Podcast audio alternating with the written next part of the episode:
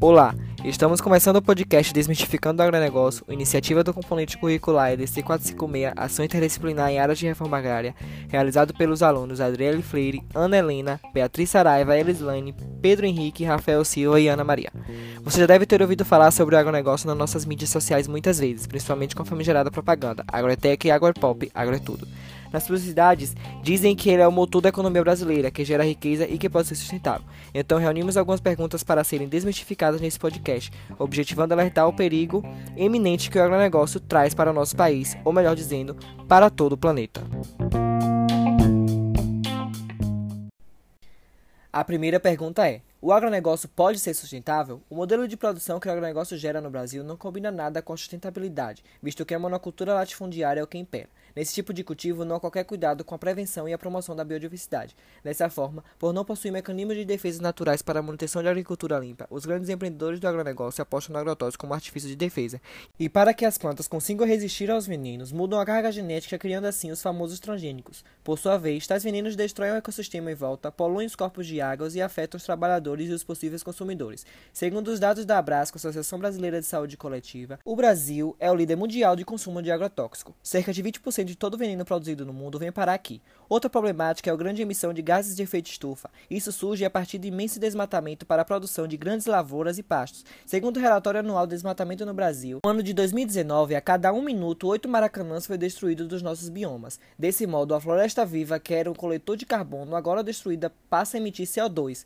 Já com a criação de gado, o gás metano produzido por esses animais irá colaborar de forma aterrorizante com o efeito estufa. Portanto, o agronegócio não tem nada de sustentável. Pelo contrário, é o grande autor da destruição ambiental no Brasil. O segundo questionamento será se o agronegócio é justo socialmente e moderno. Para responder essa pergunta, precisamos voltar no tempo. O conceito de agronegócio surgiu na década de 90, mas esse modelo não é novo e suas raízes vêm desde o Brasil colônia, no qual os europeus invadiram o território concentrando muitas terras na mão de poucos. Também é comum ouvir que o agronegócio produz alimentos para a população brasileira. Na realidade, isso não é verdade, pois cerca de 70% dos alimentos que vão para a nossa mesa são oriundos da agricultura familiar, quanto o agronegócio destina grande parte para exportação. Outro fato que reforça que o agronegócio não é justo são as inúmeras invasões aos territórios de povos tradicionais e ataques aos assentamentos rurais, causando morte e destruição por toda parte. Enfim, ele é arcaico, pois enquanto diversos países preferem utilizar cada vez menos agrotóxicos, o agronegócio brasileiro vai na contramão, além de se basear na exportação de grãos para a produção de, de ração animal, ao invés de ser produzida aqui com valor agregado. Nossa terceira pergunta é: o agronegócio faz parte de um projeto político? O processo histórico do Brasil está intrinsecamente relacionado com as bases agrárias e a agricultura que sempre tiveram um grande impacto na economia. No final da ditadura militar, a oligarquia rural brasileira passou a se articular e criar a União Democrática Ruralista, que tinha como objetivo impedir que houvesse a reforma agrária, além de focar em campanhas políticas financiadas pelas empresas mais lucrativas do agronegócio. Tudo isso favoreceu para o estabelecimento da bancada ruralista no Congresso Nacional.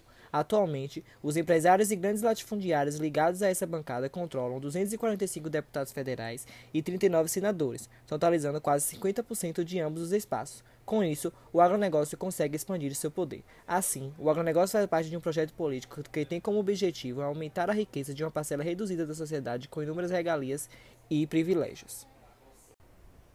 E por fim, quais são as alternativas para enfraquecer o agronegócio antes que ele destrua o nosso planeta? Em primeiro momento, é necessário que as pessoas tenham consciência da necessidade de mudanças nas atitudes, hábitos e costumes, sejam elas individuais ou coletivas.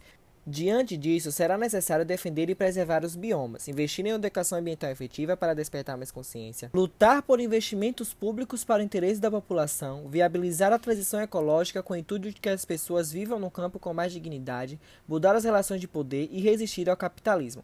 Outro ponto fundamental e de tamanha importância para enfraquecer o agronegócio é a agroecologia. Isso porque é uma prática alternativa para substituir a agricultura industrial, visto que ela se baseia no uso de recursos endógenos que proporciona baixo impacto ambiental e reduzido custo energético. Além disso, as tecnologias locais usadas são desenvolvidas a partir de adaptações e arranjos evolutivos únicos e diversificados, valorizando a agricultura familiar e contribuindo na preservação do modo de vida dos povos tradicionais.